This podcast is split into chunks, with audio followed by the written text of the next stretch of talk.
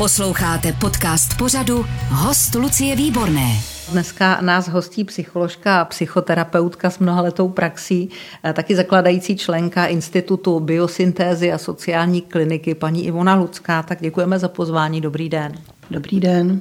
Byla jste první člověk, který mě napadl, když se na filozofické fakultě stalo to, co se stalo, nejtragičtější případ v historii naší země.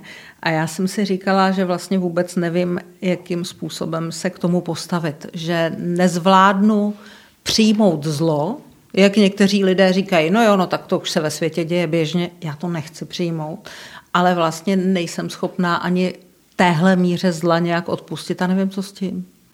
Taky si říkám, že boj se zlem je nekonečný a asi tady byl od jak živa a obávám se, že bude stále. Protože je to nějaká součást eh, reality a je to součást každého z nás v nějakém ohledu a jenom jde o to, jestli Eh, to nahlížíme a umíme přijmout a umíme to kultivovat a umíme zrát do schopnosti dávat pohnutkám limit.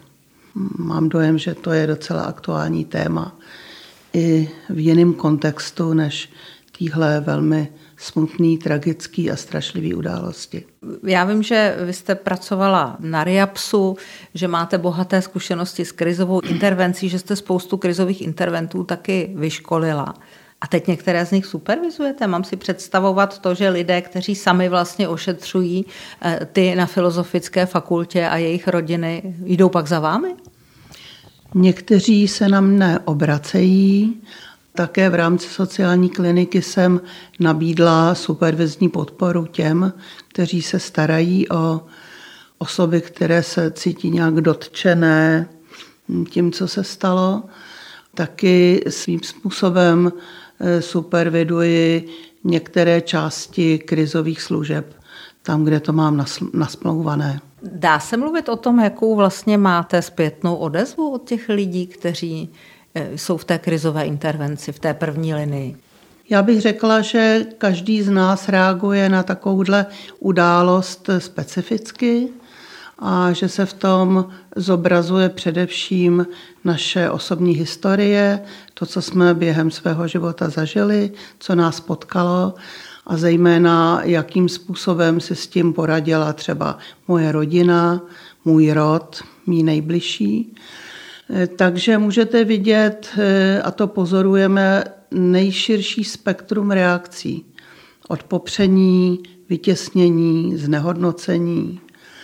Nejčastěji do služeb přicházejí osoby s nějakou problematikou děsu, pláče, hrůzy, smutku, frustrace ze světa jako takového. Ale e, zrovna včera jsem mluvila s kolegyní, která pracuje v krizových službách a říkala, že se tam taky množí případy, kdy jenom e, přijdou osoby s pocitem, že se cítí divně, že je všecko nějak ploché, šedivé a že mají hrůzu z toho, že nic necítí. Takže tam vidíte, že ty obraný mechanismy a zaplať pámbu za ně, Eh, nám pomáhají přežít takhle těžký prožitek, impuls, něco, co přesahuje naše možnosti to obejmout. Takže nedá se říct, co všecko pozorujeme, protože to, co skutečně pozorujeme a co se rozvine, to uvidíme tak za několik týdnů. Teď vidíme jenom takovou první úrodu. Když se bavíme o krizové intervenci, která proběhla po tom incidentu, co se vlastně potom děje dál? Krizová intervence, když bych to řekla opravdu stručně, stabilizuje, eh, snaží se udělat prevenci zhoršení stavu, ale eh, nemá kapacitu ani záměr řešit ten problém. To znamená, že krizová intervence pomáhá lidem přejít přes ty první, řekněme, hodiny, dny a snaží se dostat eh, toho klienta na úroveň plus minus původních kapacit, to znamená nějak plus minus uvažovat, mluvit, reflektovat, cítit a taky konat ve smyslu najíst se, oblíknout se, jít do práce a tak dále. Takže krizová intervence je pomoc, která především se stará, aby tomu člověku nebylo ještě hůře, nebo aby nebyl sobě nebo druhým nějak třeba nebezpečný nebo sobě nebezpečný.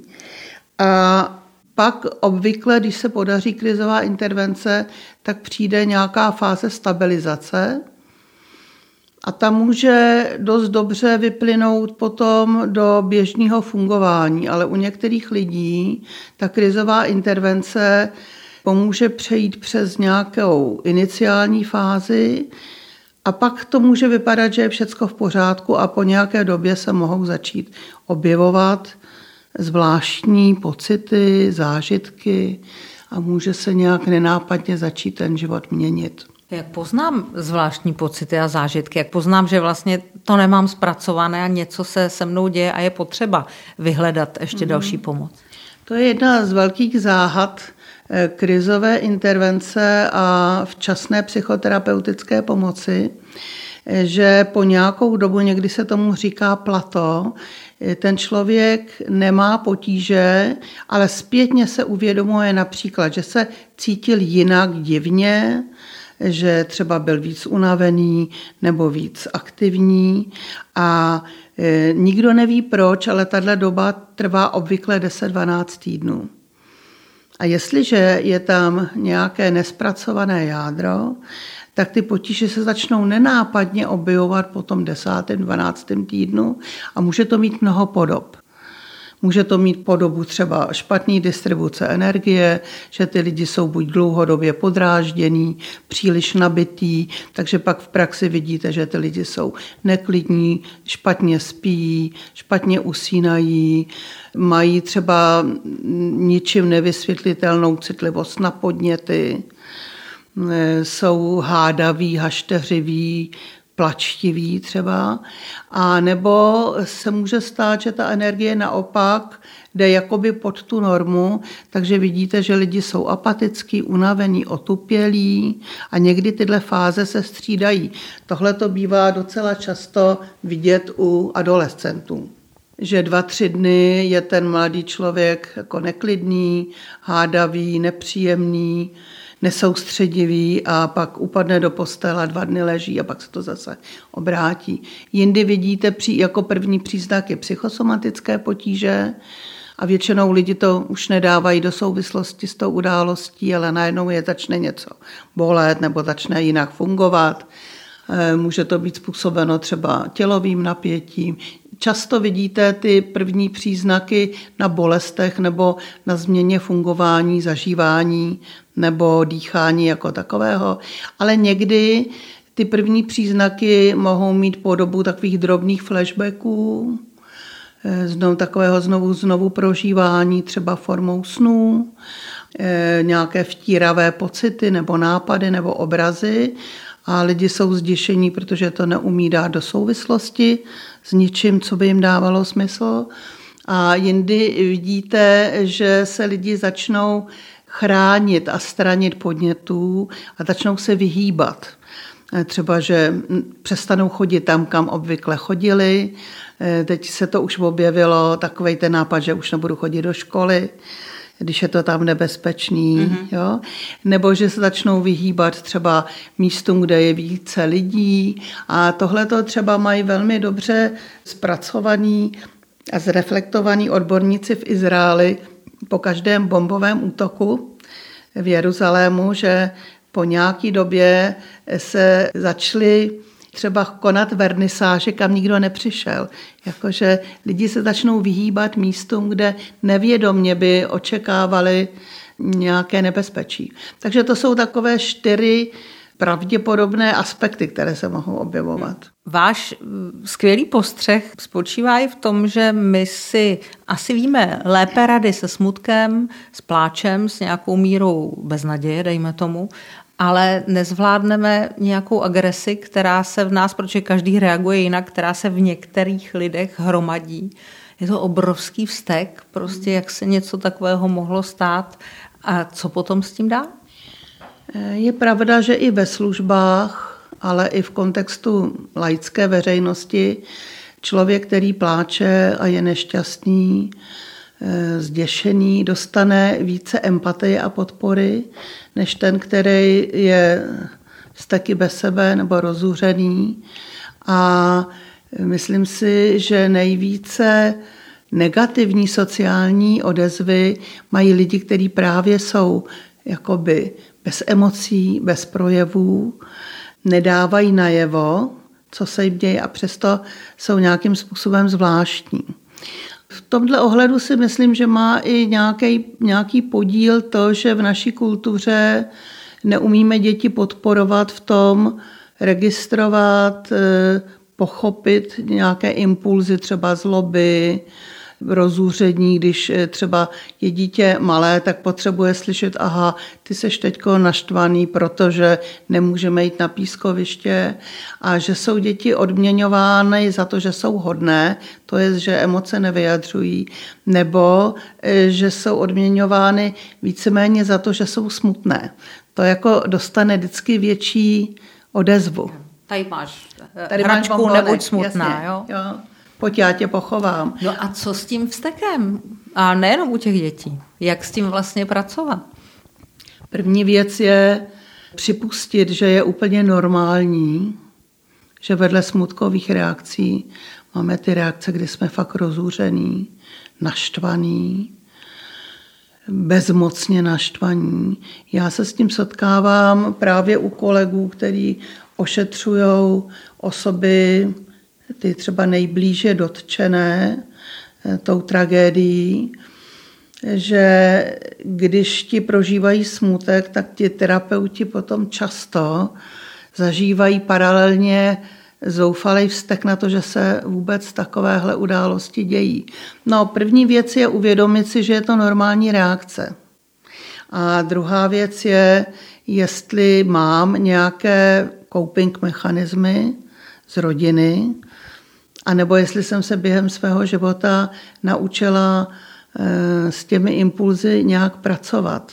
Tady vidíte, jak se rodiny velmi, nebo rody velmi liší a je zajímavé pozorovat eh, rody, ve kterých se třeba stalo nějaké neštěstí, nějaká těžká rána a vidíte, že některé ty rodiny si s tím eh, nějakým způsobem biofilně poradily včetně černého humoru a nakonec eh, od čeho eh, jinak jsou židovské anekdoty, než od zvládnutí eh, strašných impulzů do humoru. A vidíte rody a rodiny, kde tragédie vyvolá jakoby nevědomý zákaz se projevovat a cítit. Největší potíže mají lidi, kteří nejsou schopní registrovat a porozumět, že se zlobí a místo toho to prožívají třeba jako psychosomatické potíže nebo jako jiné emoce třeba. Posloucháte podcast Host Lucie Výborné. Ivona Lucká nás dneska hostí ve své praxi. Je to atestovaná psycholožka, psychoterapeutka. Jak se vám líbí způsob vlastně vypořádávání se lidí z filozofické fakulty s tím, co se stalo. A teď myslím ten rituál toho eh, ohně před filozofickou fakultou a toho lidského řetězu kolem fakulty, protože to je rituál. Eh, já si myslím, že těžké události lidstvo provází od nepaměti. Když si přečtete starý zákon, tak to je takový bedekr, jak zacházet eh, s těžkými událostmi. A eh, myslím si, že jsme generačně a geneticky vybavení touhle zkušeností. Jedno zlaté pravidlo je, když se stane něco těžkého, svolej smečku. Já jsem to třeba viděla, když jsem ošetřovala rodiny, kde se narodilo mrtvé nebo postižené dítě, tak to bylo pravidlo číslo jedna, nezůstat s tím sám, sama, ale přivolat smečku. to opatření být spolu, něco spolu sdílet, je velmi hluboko v nás usazené a nepochybně okolo ohně jsme se dávali s těžkými věcmi od nepaměti. Takže to svolání smečky a vytvořit něco jako rituální rámec, včetně toho ohně uprostřed a toho obětí, toho řetězu lidí okolo budovy, to je vlastně někde hluboce uložený příkaz, udělej tomu strašnému nějaký, nějakou konturu. Protože to, co nám pomáhá v těch strašných momentech, je limit. Nejstrašnější prožitek je, že něco je nekonečně hrozné, nekonečné, neuchopitelné a to, co nám tyto těžkosti pomáhá obejmout, je rituál, protože tomu dává rámec že rituál, třeba když se vezmete dobře vytvořený rituál pohřbu, tak vlastně ukončuje určitou etapu eh, šoku, smutku, truchlení. Takže já si myslím, že to bylo určitě z takových archetypálních nevědomých zdrojů, ale myslím si, že do toho zasahl někdo poučený, kdo ví, že svolat smečku a udělat rituál, pokud možno co nejvíce přístupný všem lidem bez rozdílu, třeba, co já vím, víry nebo e, nějakého zaměření. Protože být spolu okolo ohně, zpívat, něco říkat, sdílet a pak se pohnout. A to je důležitý moment, proto jsou, se dělají procesí. Proto správný pohřeb jde napřed z domova nebo štíka a pak e, z hřbitova jako ten pohyb je opatření proti zamrznutí, proti hrůze. Tak já si myslím, že ten rituál měl všechny náležitosti. I jsem přemýšlela, kdo to tam pomáhal vytvářet. Myslím si, že tam jistě byli i studenti antropologie a etnografie a dějin. A... Jak nás ovlivňuje to, když se vrší špatné zprávy? Protože tohle byla asi jedna z nej, nejšpatnějších a nejstrašnějších zpráv roku, ale máme válku v Izraeli, máme válku na Ukrajině, máme spoustu i osobních, i jiných těžkostí a může se stát, že lidé získají pocit, že to prostě na ně všechno padá. No, já bych tomuhle poznamenala, že je velmi zřetelně vidět, jak jsme teritoriální zvěř, my lidi. A ty hrozné zprávy, Eh, jsou tady neustále z celého světa. Ale vzhledem k teritoriu, k místu, kde jsme, je rozdíl, jestli se to děje v Africe a tam ty zprávy tak jako umíme z dálky nahlížet a velmi rychle je necháme odplout. Ale to, co se děje, že ty strašlivé zprávy se blíží. Ukrajina je teritoriálně velmi blízko a vidět střed kultury a střed pojetí hodnoty života a střed hodnoty třeba i mrtvého těla, tak jak jsme to viděli na Ukrajině. To je taková masa informací, která je pro nás už velmi blízko. A tam vidíte, že část lidí to popře, říká, nedívám se na zprávy, jsou tam hrozný věci. V závorce mě se to netýká a odsouvá to tak trošku jako do té Afriky. Mm-hmm. Ale pro mnoho lidí je to uh, strašlivá zpráva o hrůzných možnostech.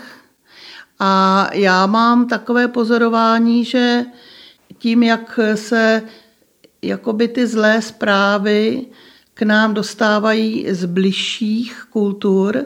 Izrael je sice daleko, ale kulturálně je nám blíž než třeba státy, co já vím, eh, v Ázii nebo v Africe. Tak eh, já zkrátka si myslím, že co s tím děláme? Eh, část lidí, jak už jsem říkala, to popírá, vytěsňuje, část lidí je otřeseno, chrání se, a část lidí hledá nějaký způsob, jak tomu porozumět a jak, jak to obejmout. Já mám takovou nepříjemnou domněnku, že když se někde nedá zlu patřičně a jasně stop, když se jasně nenazve, že to, co se děje v Na Ukrajině, je opravdu, že to není jako fešácká válka, ale že je to genocida, opakovaná genocida eh, nějakého národa. A když třeba pak slyšíte, eh, že v Izraeli někteří posuzují to, co se tam stalo jako nepokoje nespokojených obyvatel Gazy, když se neřekne, že je to krutá vražda, že je to neadekvátní, že to je něco neslučitelného s lidskostí a začne se s tím manipulovat nebo dokonce obchodovat, tak to vytváří zmatek a strašnou zátěž. A já si všímám, že to v každém z nás potom otvírá celý spektrum pocitů od extrémní zloby, hrůzy, eh, velkého smutku, ale také vidíte, že někteří eh, potom lidé na to reagují tím, že je to stimuluje a že se začnou projevovat neadekvátně. A já nechci dělat rovnítko mezi tím, co se děje na Ukrajině a v Izraeli s touhletou individuální rozšířenou vraždou nebo masakrem, ale obávám se, že když není jasně zlo nazváno, že to je nebezpečná situace, protože to může odbržďovat ty, kteří si ze svojí agresí neví rady, nebo kteří se domnívají, že mají omnipotentní právo se agresivně vůči druhým chovat. Já se snažím eh, přemýšlet i o tom, co je to za lidi, kteří vysílají na sociálních a jiných sítích takovéhle zprávy a dobře, že k ním potom ta policie vtrhne a začne to řešit, jo, ale vlastně co mě pne k tomu, abych se přidala tady k tomuhle mm. neohraničenému zlu, když to nazvu vaším slovníkem? Eh, protože jsem pracovala mnoho let eh, se zneuživateli a s osobami, které týrali a zneužívali druhé osoby, zejména děti. Já jsem hluboce přesvědčena, že většina z nich jsou osoby, které byly během svého vývoje zanedbávány, eh, trestány nebo s nima bylo krutě zacházeno a že jim eh, takovéhle okolnosti neumožnily se přiměřeně rozvíjet ve všech oblastech emočních, etických. Také bych určitě nepominula, že nějak, nějaké procento eh, lidí se rodí s nějakou sníženou eh, schopností cítit, procitovat. A to jsou ti, kteří pak vidíme, že jsou anetičtí, že necítí. Že jsme u psychopatů v podstatě. Že jsme potom u nějaké oblasti osob, eh, které mají osobnostní zvláštnosti tohoto typu. Když někdo absolvoval podobné trauma, nebo nějaké trauma, které je na úrovni té střelby na filozofické fakultě, a je to mnoho let, může to být 10-15 let zpátky, může se stát, že tahle ta věc, kterou teď řešíme a o které se spolu bavíme, vlastně znovu otevře ty brány něčeho, co už je někde dávno zasuto? Zcela jistě osoby, které zažily nějakou nadlimitní zkušenost, která je traumatizovala, se mohou cítit velmi destabilizováni touhle událostí. Výhoda je, že jsou schopni to spojit s tou událostí. To znamená, že ti, kteří byli traumatizováni, třeba i mnoho let zpátky, já jsem zažila třeba vzplanutí traumatizace po 25 letech od spouštěče, což je výjimka, ale může se to stát, eh, tak eh, nejhorší vzplanutí těch posttraumatických obtíží bývá na úplně nenápadné podněty. Stačí málo. Stačí málo a potom eh, ten člověk se může cítit skutečně velmi zmaten, co se mu děje, protože mu to nedává smysl. Takže já, co jsem teď supervidovala případy lidí, kteří byli v minulosti e, zasaženi, třeba mám na mysli teď muže, který jako mladík e, ve Spojených státech zažil střelbu, tak se jako velmi zdekompenzoval fyzicky i psychicky, ale přišel za terapeutem, se zakázkou, mě tohle rozhodilo, protože jsem to už zažil. A to už je dobrý start k tomu, jak to obejmout, jak tomu porozumět. Protože nejtěžší aspekt traumatizace je bezmoc a chaos a nesmyslnost toho, co prožívám. Takže vím o případech eh, lidí, kteří teď byli jakoby opakovaně traumatizováni na základě minulé zkušenosti, ale většinou se to podařilo velmi rychle stabilizovat. Hmm. Jsou v tom, co se stalo, i nějaké dobré zprávy, i když to může znít hloupě jako otázka? Já myslím, že dobrá zpráva je, že naše společnost převážně se vyjádřila k tomu, že je to neadekvátní, že je to neslučitelný s normálním životem, že byla schopna jakoby rozpoznat eh, tu příšernou neadekvátnost, eh, že vznikla taková přirozená pospolitost eh, i ve smyslu, že lidi byli třeba schopni poslat peníze, nebo se na, jenom kolik třeba lidí v pomáhajících profesích se okamžitě přihlásili do služby dobrý pocit z toho, že máme dobré krizové služby, eh, taky není k zahození, ale já myslím, že nejdůležitější je i to, a to je poměrně nová věc, že eh, vznikla atmosféra spolubytí, vzájemné podpory, smysluplného rituálu a to, že se tam objevila naděje a určitá nezlomnost, jakože jdeme dál. A to je něco, co je poměrně eh, mladá disciplína. Když se třeba podíváte na rituály, které eh, ve Spojených státech eh, vznikly potom 11. září, které uměly všechny tyhle kroky, včetně toho ocenění životů těch, kteří zahynuli a ta neustálá naděje, že jdeme dál, tak to je něco, co naše společnost začíná znovu chytat jako možnost, že je to hrozný, je to těžký, ale jdeme dál a stojíme rovně. A to si myslím, že je jako moc dobrá zpráva nejenom pro tuhle hroznou událost, ale já věřím, že se eh, tahle schopnost stát spolu a jasně rozlišovat, co je dobře a co je zlé, může hodit i v jiných aspektech našeho dalšího života. To je nádherná tečka. Ale já mám ještě jednu věc. Já s váma ráda rozmlouvám, protože jsem si vědomá toho, že sedím s člověkem, který má za sebou mnoho desítek let praxe, mnoho vzdělávání mnoho, na mnoha úrovních, mnoho různých setkání a to setkání s lidskou slabostí, s lidským neštěstím, s lidskými emocemi, někdy i se zlem. A přesto přeze všechno je ve vás obrovská laskavost a cítím, že máte ráda lidi. Jak je to možné?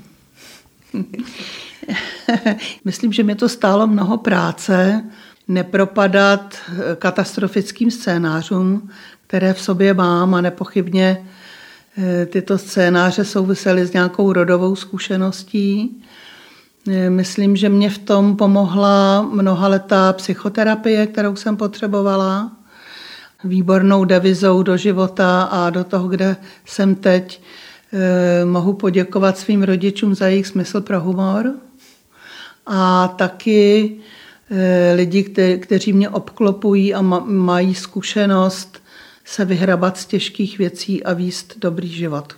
Paní Ivona Lucká, děkuji za rozhovor. Ať se vám daří. Naschledanou. Všechny rozhovory z hosty Lucie Výborné můžete slyšet na webu radiožurnál.cz v aplikaci Můj rozhlas i v dalších podcastových aplikacích nebo na YouTube kanálu Radiožurnálu.